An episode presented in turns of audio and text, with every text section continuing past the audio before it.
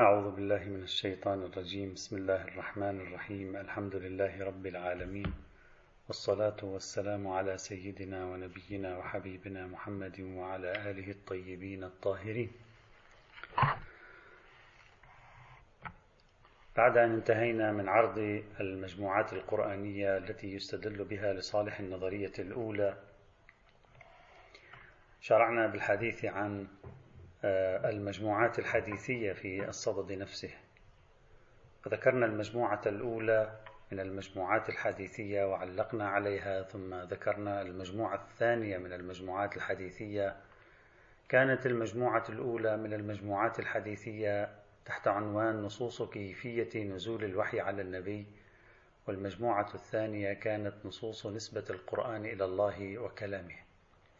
بعد أن استعرضنا تقريبا على ما أذكر حوالي يعني يمكن 13 14 رواية في في المجموعة الثانية هذه لا بد لنا من أن نتوقف عند نقطتين.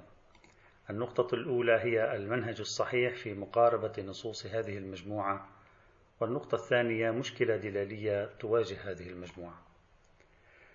فيما يتعلق بالنقطة الأولى أو المنهج الصحيح في مقاربة نصوص هذه المجموعة الثانية يمكنني أن أقول أن القضية لها عدة يعني صور أو لها عدة آه، آه، أشكال التعامل مع روايات هذه المجموعة بل حتى مع روايات كل روايات الوحي كلها بالمجموعات كلها.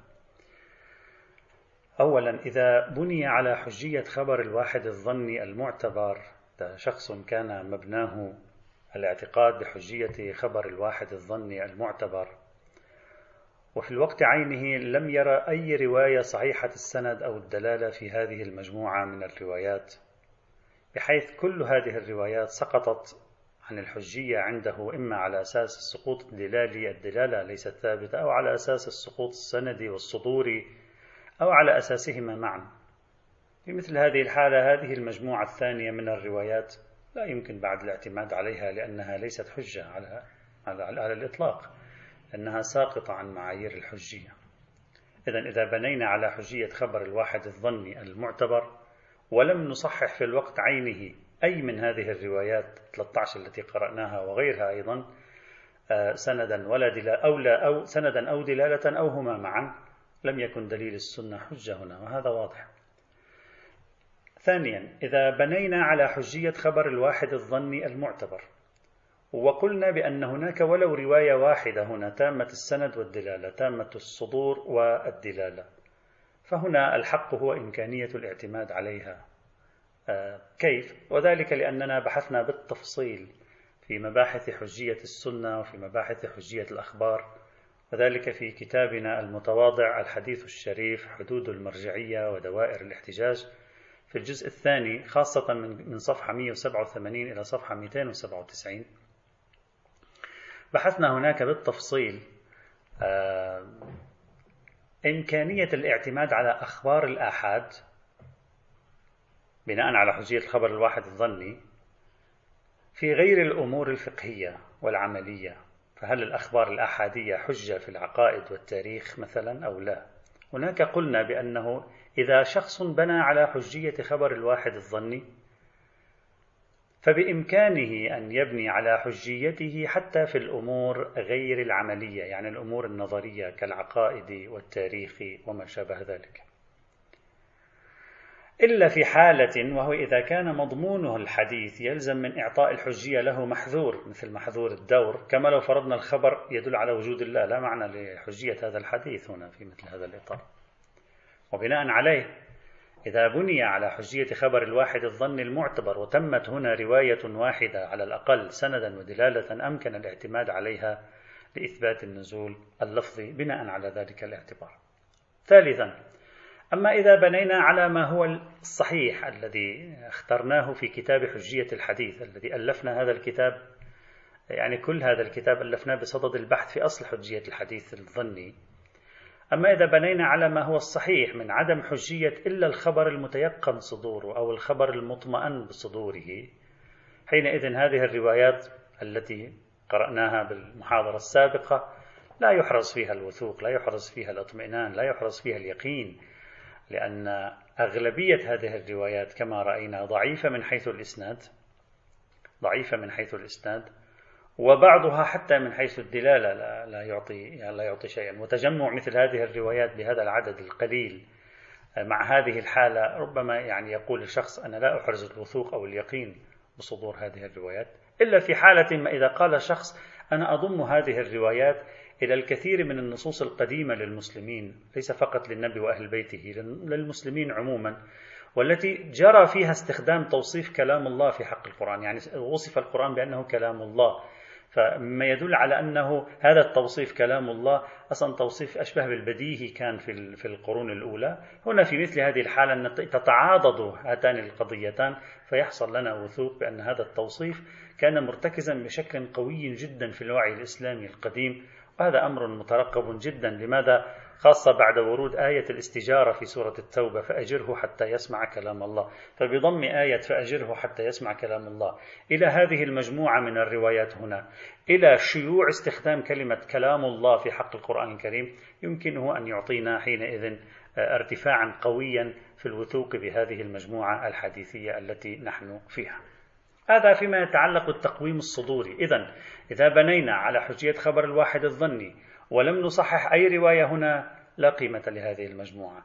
إذا بنينا على حجية خبر الواحد الظني وصححنا ولو رواية واحدة هنا الحق هو إمكان الاعتماد عليها بناء على ما بحثناه في كتاب الحديث الشريف. أما إذا بنينا على ما هو الصحيح الذي اخترناه في محله من عدم حجية إلا الخبر المتيقن الصدور أو المطمئن بالصدور فهذه الروايات ممكن يقول شخص أنا لا أحرز الصدور يعني الوثوق بصدورها بعد أن كان يعني أغلبها يعني ضعيف. إلا ما شذ وندر. آه، ما لم نعضدها بعاضد مثل شيوع توصيف القرآن في العصور الأولى بأنه كلام الله وهذا لابد من بحثه طبعا. والعاضد الثاني هو آية الاستجارة في سورة التوبة. حينئذ يمكن أن يحصل الإنسان وثوقا إجماليا بصدور هذه الكلمة يعني توصيف كلام الله في لسان النبي وأهل بيته. هذه فيما يتعلق بالجانب الصدوري لهذه المجموعة. أما فيما يتعلق بالجانب الدلالي لهذه المجموعة ربما يناقش شخص في أصل الاستدلال بهذه الروايات برمتها حتى لو كانت صحيحة من حيث الإسناد.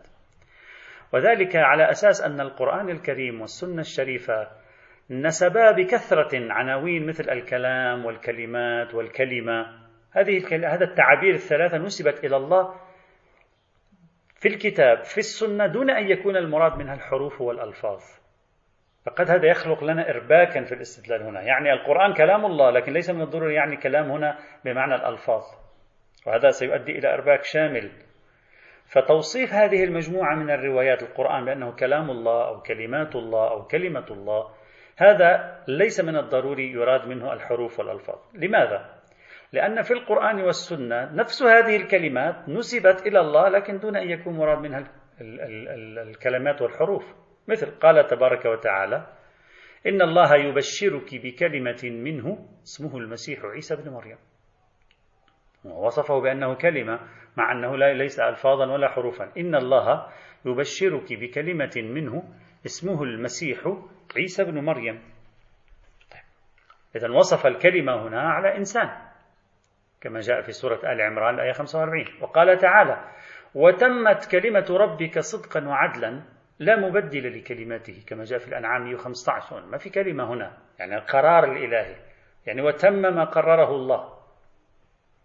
مثلا قد واحد يقول لك هكذا إذا إذا إذا إذا قلنا أحرزنا أنه تبديل الكلمات في بعض الكتب السماوية السابقة قد حصل فهذه الآية ماذا تقول؟ لا مبدل لكلماته. إذا حتما كلماته لا يراد منها الكتب السماوية. إذا واحد أثبت أن الكتب السماوية قد حرفت هذا واحد. اثنين الكتب السماوية هي كلمات الله ثلاثة. الله يقول لا مبدل لكلماته. نتيجة ماذا تكون؟ نتيجة أن هذه الكتب السماوية أن أن الكلمات هنا لا يراد منها الألفاظ والحروف. وقال تعالى وتمت كلمة ربك الحسنى على بني إسرائيل بما صبروا كما جاء في سورة الأعراف 137 وقال تعالى ولولا كلمة سبقت من ربك لقضي بينهم. هذا التعبير ورد في أكثر من آية في سورة هود الآية 110 في سورة يونس الآية 19 في سورة فصلت الآية 45 وقال تعالى كذلك حقت كلمة ربك على الذين فسقوا أنهم لا يؤمنون كما جاء في سورة يونس 33 وقال تعالى أفمن حق عليه كلمة العذاب؟ أفأنت تنقذ من في النار؟ سورة الزمر الآية 19 وكذلك حقت كلمة ربك على الذين كفروا أنهم أصحاب النار. سورة غافر الآية 6 وألزمهم كلمة التقوى وكانوا أحق بها وأهلها كما جاء في سورة الفتح الآية 26 وقال تعالى إنما المسيح عيسى بن مريم رسول الله وكلمته ألقاها إلى مريم وروح منها. النساء 171 وقال تعالى وأوذوا حتى أتاهم نصرنا ولا مبدل لكلمات الله. الأنعام 34 قل لو كان البحر مدادا لكلمات ربي لنفد البحر قبل أن تنفد كلمات ربي. الكهف 109 وقال والبحر يمده من بعده سبعة أبحر ما نفدت كلمات الله. لقمان 27 إلى غير هذه من الآيات الكثيرة الشاهدة على أن القرآن ينسب الكلام إلى الله تعالى ويريد بذلك مضمون الكلام. يعني يريد المواقف الوعود القرارات الخلق. طيب إذا, إذا رأينا مناخا قرآنيا يستخدم ويوظف هذه المفردة كلمة وكلمات في مفهومه في استخدامه بمعان لا علاقة لها بالألفاظ هل يمكننا حينئذ أن نثق بأن المراد من كلام الله عند إطلاقه في هذه المجموعة من الروايات هو الألفاظ والحروف؟ ستقول لي لماذا قبلت في آية الاستجارة بأن المراد من كلام الله هناك؟ الأحرف والكلمات سأقول لك هناك عندي قرينة لأن الآية ماذا قالت؟ فأجره حتى يسمع كلام الله. يعني جاء بيسمع وأضافه إلى الكلام الإلهي.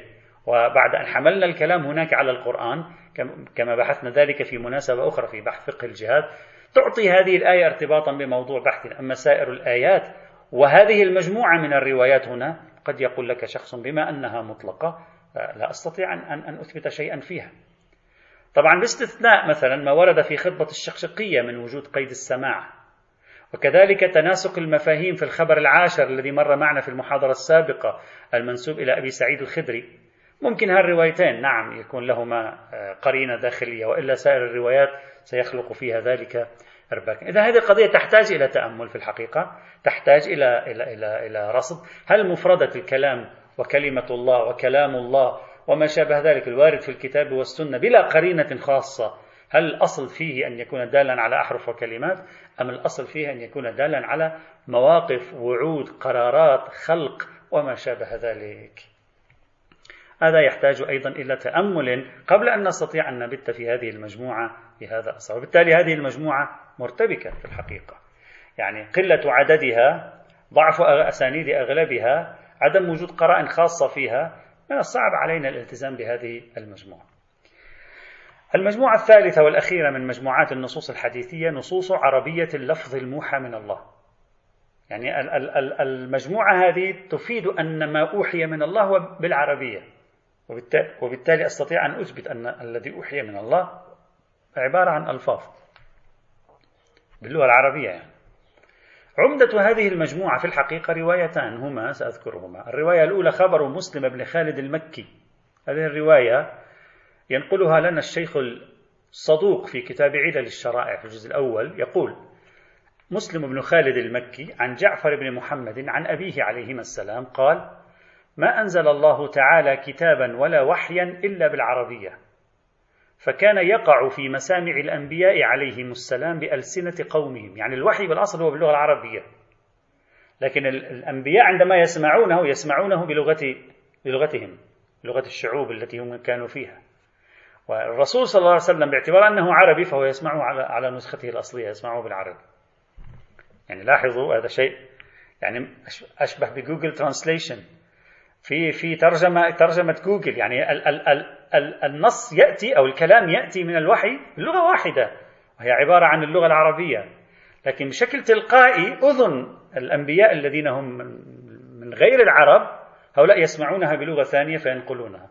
أما أذن النبي الذي هو عربي فيأخذها باللغة الأصلية.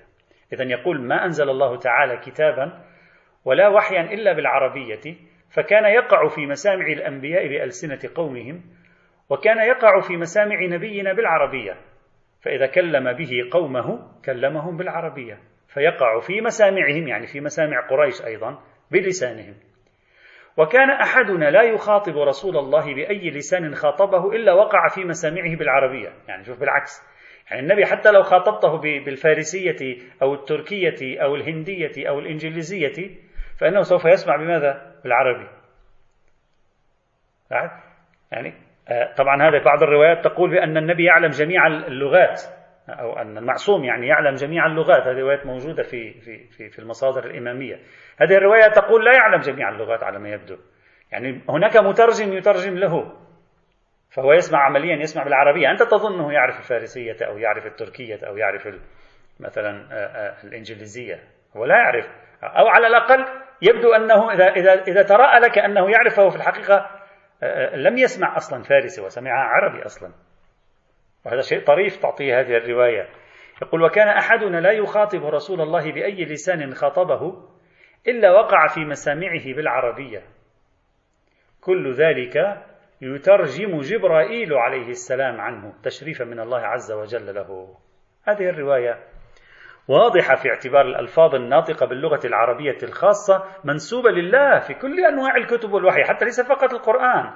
أصلا في كل أنواع الكتب التي نزلت والوحي الذي نزل منذ آدم إلى يومنا إلى يوم الناس آه، الذين نزل عليهم وحي كله بلغة اللغة العربية. واضح هنا يتكلم عن العربية لا بمعنى مطلق الوضوح ويتكلم عن العربية بمعنى اللغة الخاصة. بمعنى لغة خاصة بشرية معينة.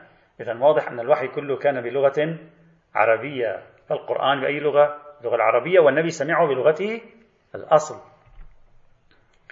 إذا هذه الرواية واضحة في أنها تعتبر كل هذا الوحي بلغة عربية خاصة تنسب لله. كل ما في الأمر أن الأنبياء غير نبينا محمد يتلقونها بالعربية يعني ما أنزله الله بالعربية يتلقونه بلغتهم. طبعا لا تشرح لنا الرواية كيف يتم هذا الأمر في حق الأنبياء غير العرب. هل هو عبر عملية ترجمة تلقائية تقع أو كيف؟ لا تشرح لنا. لكنها تشرح أن النبي عندما يكلم بغير العربية يقوم جبريل بعملية الترجمة له. يعني إذا إجا واحد مثلا لنفرض من الروم وجلس مع النبي في في في المدينة وكلمه جبريل هنا حاضر ويقوم بعملية الترجمة. واضح جدا أن هذه الرواية من أولها إلى آخرها تشرح ظاهرة الوحي بطريقة لغوية بشرية كاملة. فاللغة البشرية هي المعتمدة واللغة البشرية تصل للمسامع. وهذه اللغة البشرية هي اللغة العربية. إذا النبي إنما يأخذ كل شيء باللغة العربية. هذه الرواية التي تفرد بنقلها فيما يبدو لي بالمراجعة لم ينقلها أحد إلا الشيخ الصدوق المتوفى 381 للهجرة في كتاب واحد وهو كتاب يعني في كتاب علل الشرائع. هذه الرواية تعاني من ضعف في السند من جهات متعددة. على الأقل أذكر منها مسلم بن خالد المكي بنفسه هذا صاحب الرواية. وهو بنفسه مسلم بن خالد المكي هو بنفسه مسلم الزنجي. هذا الرجل مجهول الحال عند الشيعة وأهل السنة مختلفون فيه. بعضهم ضعفه وبعضهم وثقه. فشخص من هذا القبيل من الصعب الأخذ حينئذ بروايته فإذا الرواية هم تفرد بها محدث واحد من بين جميع المحدثين هم وردت في كتاب من غير الكتب الأربعة والشيخ الصدوق له مشاركة في الكتب الأربعة. وهم فيها مشاكل سندية على الأقل مخرج الرواية اللي هو مسلم بن خالد المكي لا نعرف دليلا على توثيقه. الرواية الأولى. الرواية الثانية خبر أسلمي عن أبيه. أسلمي عن أبيه عن أبي عبد الله عليه السلام قال تعلموا العربية فإنها كلام الله الذي تكلم به خلقه. إلى آخر هذه الرواية التي ينقلها أيضا من؟ ينقلها أيضا الشيخ الصدوق في كتاب الخصال. وليس في كتاب الفقيه في كتاب الخصال والدلالة هنا واضحة أن بالنسبة للعربية هنا واضح أن العربية المراد بها اللغة العربية آه، من خلال السياق. آه، والخبر مع الأسف الشديد تفرد أيضا بنقله الشيخ الصدوق والمشكلة الخبر أنه مرسل. إذا هذه المجموعة الثالثة الحديثية مع الأسف لا يمكن الاعتماد عليها من قليلة العدد جدا ضعيفة الإسناد جميعا. تفرد بها محدث واحد وهو الشيخ الصدوق في غير كتاب الفقيه الذي يعد من الكتب الأربعة عند الإمامية هذا من الصعب الاعتماد حقيقة يعني على هذه المجموعة لكن لا بأس بها بأن نضعها مثلا بمثابة مؤيد ومعزز للنصوص القرآنية التي فهمنا منها أن القرآن والوحي وصفا باللغة العربية الخاصة. خلاصة البحث في في في الأدلة الحديثية أو النوع الثاني من الأدلة على النظرية الأولى أنها أدلة من الصعب الالتزام بها كأساس، هناك مشاكل في عملية الاستدلال بها. حتى هذه المجموعة الثالثة ممكن يأتيك شخص ويقول لك نعم يكلمه بالعربية لكن هل هذا النص الذي يعطينا إياه هو نفسه الذي كلمه فيه؟ لا ندري. يكلمه بالعربية نعم لكن هل هو نفس النص؟ هو كلمه بالعربية في, الوحي في وحي السنة ولكنه لم ينقل لنا النص بعينه. نقل لنا تعابيره هو. إذا من قال لي أن في القرآن إذا خطب النبي باللغة العربية فهو قد نقل لنا أيضا باللغة العربية. كيف أثبت؟ إذا هذه المجموعات في الحقيقة المجموعة الأولى أشكلنا عليها المجموعة الثالثة أيضا أشكلنا. المجموعة الثانية أيضا فيها ارتباكات. ربما يقال لا تصلح المجموعات الحديثية في موضوع بحثنا هذا الموضوع الحساس لا تصلح إلا للتأييد والتقوية. لا أكثر ولا أقل. هذا فيما يتعلق بالنوع الثاني من أنواع الأدلة التي تقع لصالح المجموع لصالح النظرية الأولى. النوع الثالث. سأجعله تحت عنوان الأدلة والمرجعيات العقلية والعقلانية والعقلائية. ما شئت فعبر يمكن هنا أن يستند لإثبات النزول اللفظي والمعنوي معا للقرآن الكريم إلى مجموعة من الأدلة كما يعبر الأدلة الاعتبارية أو إلى بعض المرجعيات العقلانية أو العقلية التي تعطي نحو دلالة ونحو مؤشر على أن اللفظ الموجود بالقرآن الكريم هو بعينه نزل من عند الله تبارك وتعالى وأن النبي ليس له دور فيه. سأركز على الأدلة الأكثر أهمية هنا. الأدلة الأكثر أهمية يمكن طرحها على الشكل الآتي الدليل الأول الإجماع والتسالم الإسلامي. الذين قالوا بنظرية النزول اللفظي ونظرية النزول المعنوي معا هنا استدلوا بإجماع المسلمين بطوائفهم ومذاهبهم وفرقهم الكلامية وغير الكلامية على أن النزول اللفظي للقرآن هو الثابت الزركشي صاحب مناهل العرفان الشيخ العلامة معرفة أبو بكر الشهرستاني كثيرون تحدثوا عن هذا الإجماع. بل ليس فقط تحدثوا عن إجماع بل يبدو أنه تسالم لم يناقش فيه أحد. فيكون دليل قاطع على حصول النزول اللفظي. يعني هذا التسالم الإسلامي منذ القرون الأولى على ارتباط ألفاظ القرآن بالله سبحانه وتعالى لا بالنبي ولا بجبريل هذا التسالم يشكل يعني كاشف قطعي عن أنهم تلقوا هذا الأمر من الرسول من آه، آه، مصدر الوحي. فيما يتعلق بهذا الإجماع آه، أتوقف عند نقطتين. النقطة الأولى اللي هي كبرى الإجماع يعني هل هذا الإجماع حجة؟ والنقطة الثانية صغرى الإجماع هل يوجد إجماع أو لا؟ فيما يتعلق بالكبرى في تقدير هذا التسالم الإسلامي يعني كما يصطلح في دراسات أصول الفقه الإسلامي هذا تسالم مدركي واضح المدركية حتى لو سميته تسالم. يعني من الممكن أن يكون المسلمون الأوائل تعاضدت آراؤهم وكلماتهم على النزول اللفظي نتيجة كل هذه الآيات والروايات التي مرت معنا فهموا منها ذلك. نتيجة ذلك. وبالتالي في في موضعنا ممكن شخص تكون لديه مناقشات في كل هذه الآيات والروايات. يقول لك أنا ما ما مقتنع أن هذه الآيات والروايات تدل على النزول اللفظي. فلماذا سيكون تحليلهم وما ارتكزت أذهانهم فيه هو الصحيح وليست قراءته النقدية هي الصحيحة؟ ما الوجه في ذلك؟ خاصة وأن قضية الوحي تنوعت فيها التحليلات العقلية تنوعت فيها المشارب الصوفية أيضا خضعت, خضعت لمقاربات تحليلية عقلانية ونصية فقضية اجتهادية. وبالتالي يبدو من الصعب أن نعتبر الإجماع لوحده بمثابة حاسم للموقف هنا. نعم بإمكانك أن تعتبر الإجماع هنا معزز مكون إذا عندك آيات قرآنية تفيد ذلك فالإجماع أيضا يقوي فهمك لهذه الآيات القرآنية ويعزز ما فهمته أنت من الآيات القرآنية ويعطي نتيجة متعاضدة. ممكن أما الاستدلال بالإجماع لوحده يعني اتركوا جميع الأدلة السابقة لوحده ربما شخص لا يقتنع بذلك على الأرجح. أما من حيث الصغرى يعني هل هناك إجماع حقا؟ هذه مسألة بحثناها الإخوة يذكرون بحثناها في مطلع هذه السلسلة من الدروس. قلنا بأن هناك بعض الذين نسب إليهم عدم القول يعني بالنزول اللفظي ابن كلاب وغيره. تكلمنا عن هذا الموضوع ولا أريد أن آه، أعيد. وقلنا كيف أن الزركشي نقل عن السمرقندي وجود من ناقش في هذا الموضوع في القرون الهجرية الأولى. إذا حتى الإجماع على المستوى الصغرى يمكن لشخص أن يقول في كلام في الموضوع لكن لو ثبت هذا الإجماع وبالتأكيد هناك شهرة بعد شهرة عظيمة بين المسلمين آه، لا يمكن الاعتماد عليها دليل مستقل قائم بنفسه في هذا الصدد وفقا للنظرية حجية الإجماع التي تعتبر أن الإجماع المدركي وهو الصحيح التي تعتبر أن الإجماع المدركي لا قيمة له آه، من ناحية الاعتبار المنطقي والشرعي. إذا استدلال الأول الإجماع والتسالم خلينا نضع هذه الكلمات جانبا هذه الأدلة جانبا لنذهب نحو أدلة أكثر جدية في تقديرها الدليل الثاني هذا دليل جاد.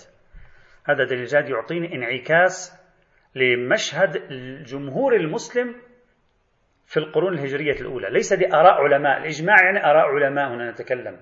هنا لا ندخل أكثر في التفصيل. ندخل في وعي آحاد المسلمين منذ الزمن النبوي وصولا إلى القرن الثالث الهجري. أحد المسلمين جيلا بعد جيل يتلقون فكرة النزول اللفظي للقرآن كيف؟ سأضع هذا الاستدلال تحت عنوان الاهتمام النبوي والإسلامي بالبعد اللفظي الحرفي للقرآن. تدل الشواهد التاريخية العديدة على أن النبي كان شديد الاهتمام بالقرآن الكريم كذلك أهل البيت. ورد أنه كان يهتم بحفظ القرآن يطالب المسلمين بذلك كما كان يهتم بتحديد مواضع الآيات الكريمة من السور. والحيلولة دون حصول أي تحريف في النص القرآني كان يرسل الصحابة باستمرار إلى المناطق والبلدان حتى يتعلم الناس القرآن. حتى لو تخطينا أيضا هذه الظواهر سنجد أن المسلمين بعد وفاة النبي فورا مارسوا اهتماما غير عادي بالبنية اللفظية للقرآن. تشددوا إذا أي محاولة من محاولات تعديل القرآن أو إجراء تغييرات فيه. استمروا على حفظ الآيات استمروا على ترديد الآيات استمروا على تلاوة الآيات استمروا حتى على تقديس المصحف الذي تكتب فيه هذه الأحرف والكلمات بعينها.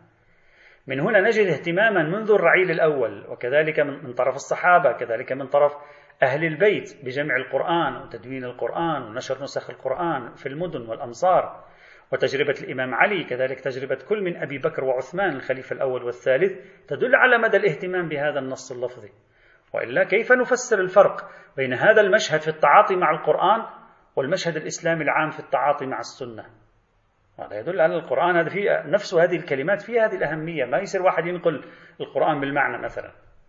فإذا كان النص القرآني حاله حال النص النبوي. لماذا المسلمون الأوائل منذ الزمن النبوي ميزوا بينهما بجميع مذاهبهم علماء وعوام؟ حتى لم نجد عندهم اهتماما بنقل النصوص الحرفية للنبي والصحابة والأئمة. ولم يعب بعضهم على بعض تغيير ألفاظ الروايات ما دامت تؤدي المعنى. هذا بحثناه مفصلا في مباحث حجية السنة في أول الجزء الثاني من كتاب الحديث الشريف. بينما في القرآن الأمر كان على العكس تماما. هذا كله يمثل شاهد قاطع على أن بنية النص القرآني هذه البنية اللفظية كانت متميزة في الذهن الإسلامي الأول بوصفها بنية لفظية متميزة كانت عن سائر النصوص التي أتى بها النبي أتى بها الصحابة أتى بها أهل البيت. فلو كان النبي ينقل بالمعنى عن الله أي فرق بين نصه وبين نص القرآن الكريم؟ بين نصه في السنة وبين نصه آه، في القرآن الكريم. لماذا ميزوا حتما في ذهنهم مستكن أن هذه البنية اللفظية لها تقديس خاص لها خصوصية انتسابية إلى الله ولا إذا كانت هي منتسبة للنبي ليش هذه ميزوها وتلك ما ميزوها شو الفرق؟ وكله وحي من الله سبحانه وتعالى. وكما يقول جمهور المسلمين وحي القرآن ووحي السنة. بل يمكن للإنسان أكثر أن يعزز هذا المشهد التاريخي. نحن نتكلم الآن عن آراء العلماء آراء المتكلمين. نتكلم عن شيء داخل في, في, في صميم ونسيج العقل الاجتماعي العقل الأفرادي للناس. ممكن شخص يقول أنا أن أعزز هذا المشهد بما حصل على امتداد الزمن الإسلامي إلى يومنا هذا. تركيز كبير على تراكيب النص القرآني. أي شخص لديه نظرة سريعة إلى علوم القرآن والتفسير عند المسلمين يؤكد له كم كان عندهم اهتمام بالغ بالبنية اللفظية للنص. لقد توقف الكثير من علماء المسلمين أمام تغيير بعض الكلمات في القرآن. والتي رأوا فيها أنها تنافي قواعد اللغة العربية وقفوا كثيرا. هذا التدقيق. ولو كان هناك نقل بالمعنى ليش يشعرون بهذا الحرج؟ حتى تحفظوا حتى عن تغيير بعض الكلمات التي كتبت بطريقة ربما تكون غير صحيحة أو ربما كتبت بشكل مختلف عما هو السائد. بعض الكلمات اللي طريقة كتابتها في القرآن مختلفة رسم الخط حتى تحفظوا عن تغييره.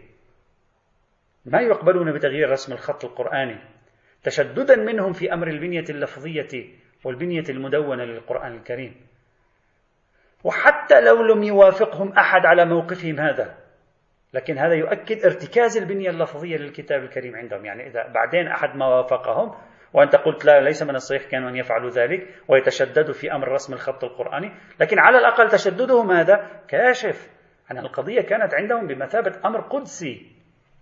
أيضا هكذا الحال في اختلافهم في توقيفية وعدم توقيفية ترتيب السور القرآنية.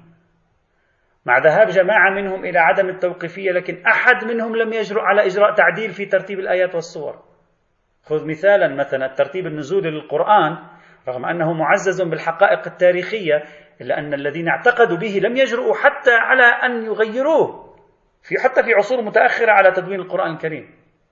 هذا كله يدل على أنهم كان مركوز في أذهانهم أن هذا النص لا ينبغي الاقتراب منه لديه خاصية إضافية.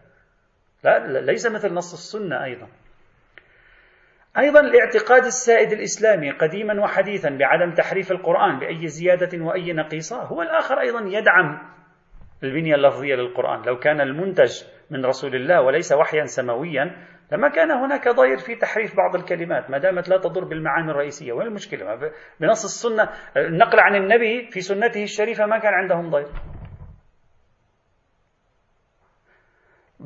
فما ظنك أكثر من ذلك. فما ظنك بأولئك الذين ذهبوا إلى أن كل تحت, تحت كل حرف من القرآن يوجد علم مثل الغزالي مثلا. إذا هذا المشهد الممتد من العصر النبوي بهذه القرائن كلها إلى يومنا هذا شاهد قاطع على أن الذهنية الإسلامية تلقت جيلا بعد جيل تصورا مقدسا للبنية اللفظية للنص القرآني بشكل متمايز عن سائر ما أتى به الرسول صلى الله عليه وعلى آله. وربما لهذا الوضوح الشديد هذه القضية لم تطرح بقوة على بساط البحث صحيح طرحت عندما تكلم ابن كلاب وغيره لكن لم نجد أسماء قوية تميل إلى النزول المعنوي. لم نجد تيارا في الأمة يميل إلى النزول المعنوي. وعثرنا على أسماء مثل السلمي وابن كلاب وغيرهم فقط. لماذا؟ لأن المسألة واضحة كانت عندهم ليست محل إثارة بحث وجدل. إذا هذا هو الدليل يعني الثاني الأساسي الذي يمكن أن يطرح يعني في هذا المضمار. أنا حاولت أن أحشده أضيف عليه أضع مزيد من القرائن فيه حتى يتم تقدمة هذا الدليل كدليل قوي يعني متماسك. دعوني أتوقف قليلا عند هذا الدليل الذي وظفه بعضهم. صحيح لم يذكروا كل هذه الشواهد لكن بعضهم وظف هذا الدليل. سأتوقف عند هذا الدليل بشيء من التحليل التقويم في هذا الإطار. أولا. إذا اعتقد شخص بأن امتياز القرآن عن السنة هو امتياز الموحى به عن غيره لاحظوا معي كل هذه الأدلة التي ذكرها هذه الشواهد التي ذكرها هذا الدليل بالنسبة لشخص بالنسبة لشخص يعتقد بعدم كون السنة وحي مثل القرآنيون مثل القرآنيون. كل هذا الدليل سوف يكون بالنسبة إليه دليل على أن السنة ليست وحي والقرآن وحي. لذلك تم الاهتمام بالقرآن. لا أن ألفاظ القرآن وحي. انتبهوا جيدا. القرآن هو الوحي وهو المرجعية السماوية. لا أن ألفاظه وحي. فلذلك يستحق ذلك الاهتمام بالقرآن لأنه وحي. يعني مثل الاهتمام بالسنة الشريفة في مقابل الاهتمام بكلمات العلماء. لا يدل على أن السنة ألفاظها من, من النبي. كذلك الاهتمام بالقرآن في مقابل نصوص النبي عند شخص مثل القرآنيين لا يدل إلا على أن القرآن وحي وينتسب إلى الله ونحن مطالبون به. أما السنة لا تنتسب إلى الله نحن لسنا مطالبين بها أصلا. لا ليست حجة. إذا لاحظوا معي أنا أقوم هنا بمداخلات. إذا اعتقد شخص بأن امتياز القرآن عن السنة هو امتياز الموحى به عن غير الموحى به مستدلا بنفس هذا الدليل خاصة ظاهرة التدوين. بالنسبة إليه لن يكون هذا الدليل حينئذ ذو أثر في موضوع بحثنا. لماذا؟ لأن امتياز النص القرآني سيكون لأجل الوحي الموجود فيه ولو على مستوى المعنى على خلاف السنة التي لن تكون أساسا وحيا إلهيا. وبالتالي هذا هو الذي يبرر عدم حضورها في الوعي الإسلامي الأول بالطريقة التي حضر فيها النص القرآني. ما معنى هذه المداخلة الأولى التي أذكرها معناها أنه من زاوية شخص قرآني هذا الدليل كله لا ينفع شيئا. لأن هذا الدليل برمتي غاية ما يؤكد أن المسلمين اهتموا بالقرآن. في مقابل السنة لم يهتموا بها بهذه الدرجة. هذا ربما يكون لأجل أن القرآن وحي يعني حاولوا أن يحافظوا عليه كما وصلهم. هذا هو فقط. طيب السنة ليش ما اهتموا فيها؟ لأنها ليست وحي أنت الآن تريد أن تقول لاحظوا الاهتمام بالقرآن بكل صغيرة وكبيرة فيه في مقابل السنة. لا يوجد مثل هذا الاهتمام فيها مع أنهما وحي. هو يقول لك لا ليس كلاهما وحي. أحدهما وحي والثاني غير وحي. فلأن أحدهما وحي صار هذا الاهتمام به. لأنهم لا يريدون أن يخسروا أي شيء وصلهم من طريق الوحي. طبعا بالنسبة لي هذا ال هذا ال هذا ال هذه المداخلة مبنية على وجهة نظر القرآنيين، نحن في مباحث حجية السنة في كتاب حجية السنة بالتفصيل من صفحة 265 إلى صفحة 320 عالجت كيف استدل القرآنيون بظاهرة عدم تدوين السنة لكي يثبتوا عدم حجية السنة. هناك ناقشت هذا الموضوع بالتفصيل. لا أريد أن أبحث فيه الآن.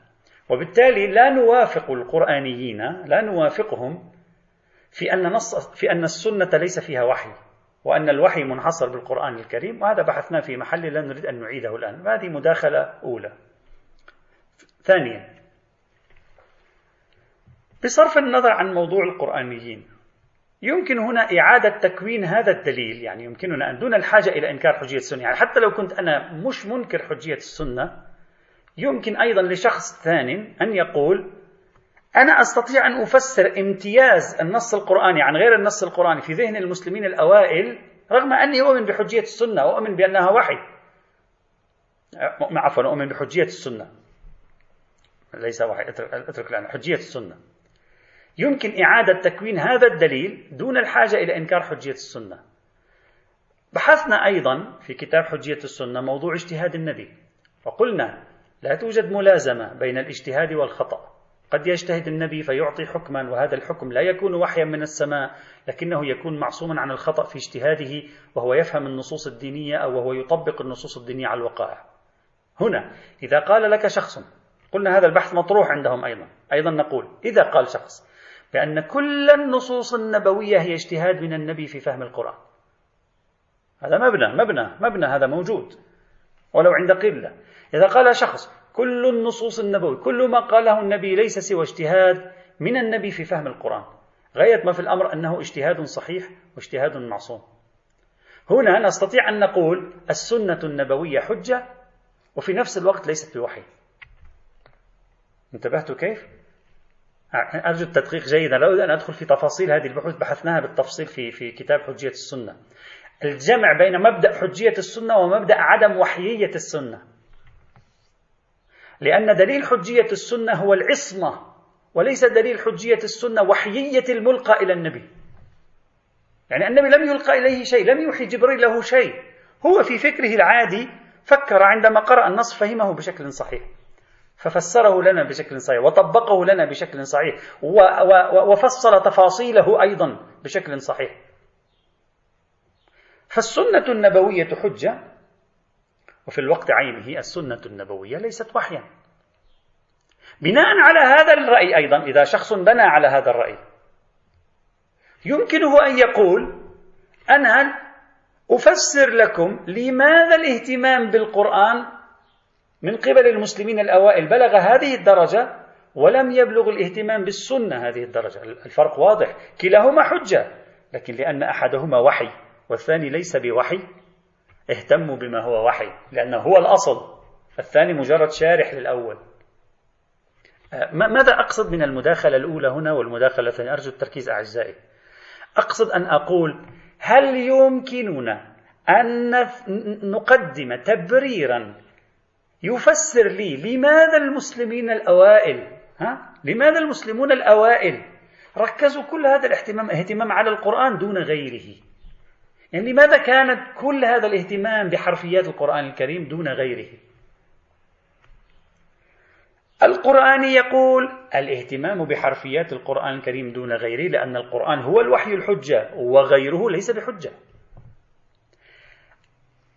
في المداخلة الثانية قلنا الاهتمام بالقرآن الكريم لأنه هو الوحي وغيره ليس بوحي رغم أن غيره حجة. يعني في المداخلة الثانية انفصلنا عن القرآنيين وآمنا بحجية السنة وفي نفس الوقت بقينا نحافظ على أنه لا يوجد وحي غير القرآن. ولأن القرآن هو الوحي الوحيد المسلمون ركزوا كل اهتمامهم على إبقائه كما وصلهم. يعني كما نطق به النبي حاولوا لا يغيروا في أي شيء. سواء النبي نطق به بإنتاج منه أو النبي نطق به بإنتاج من الله هذا أصلا لم يكن هذا في بالهم أصلا. كل هذا الاهتمام بحرفيات النص القرآني كل هذا الاهتمام بحرفيات النص القرآني ليس لأنه وحي من لفظي من الله بل لأنه هو وحي الله وهكذا وصلهم.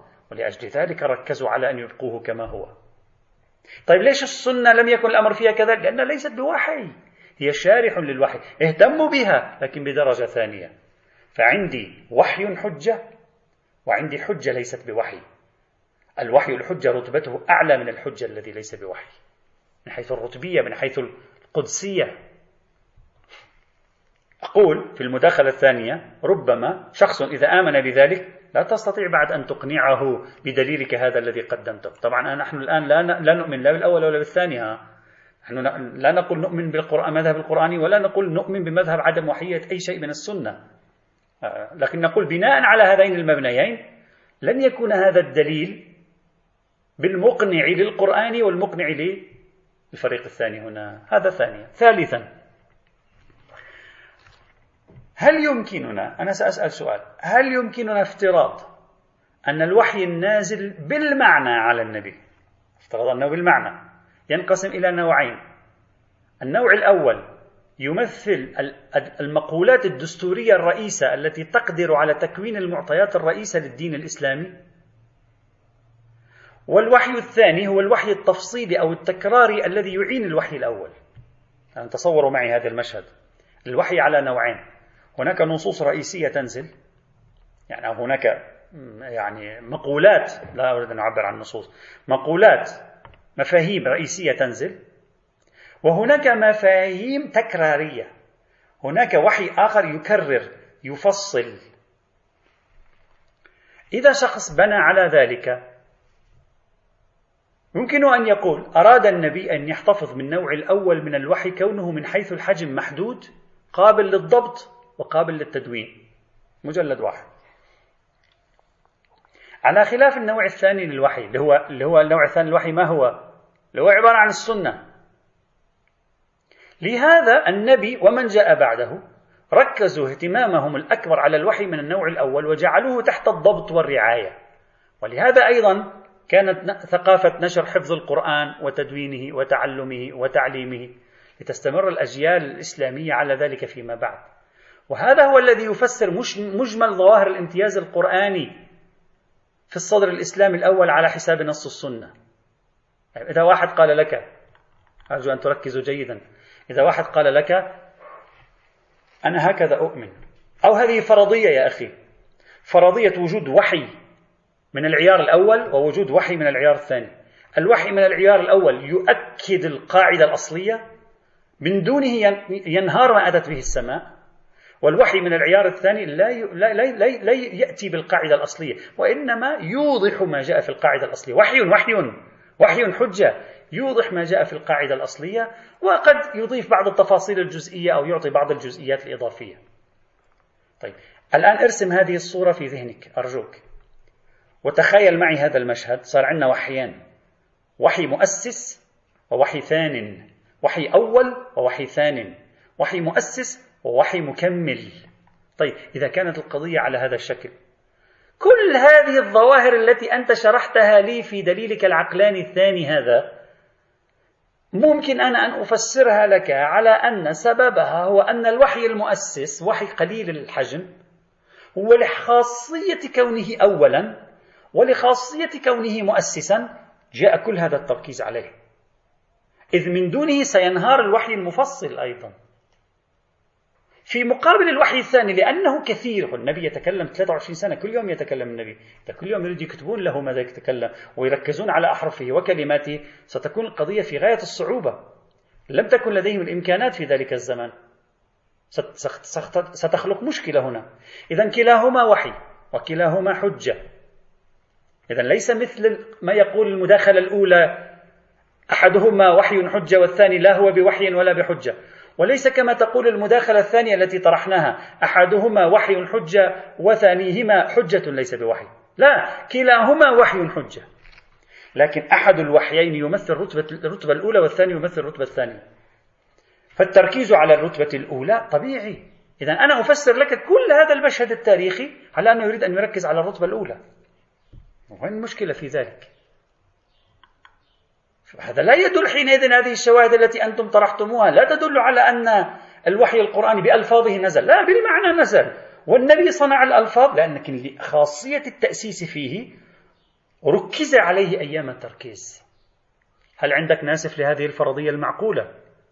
وهذه الفرضية بإمكانها أن تنسف كل هذه الشواهد التي ذكروها في مثل هذه الحال.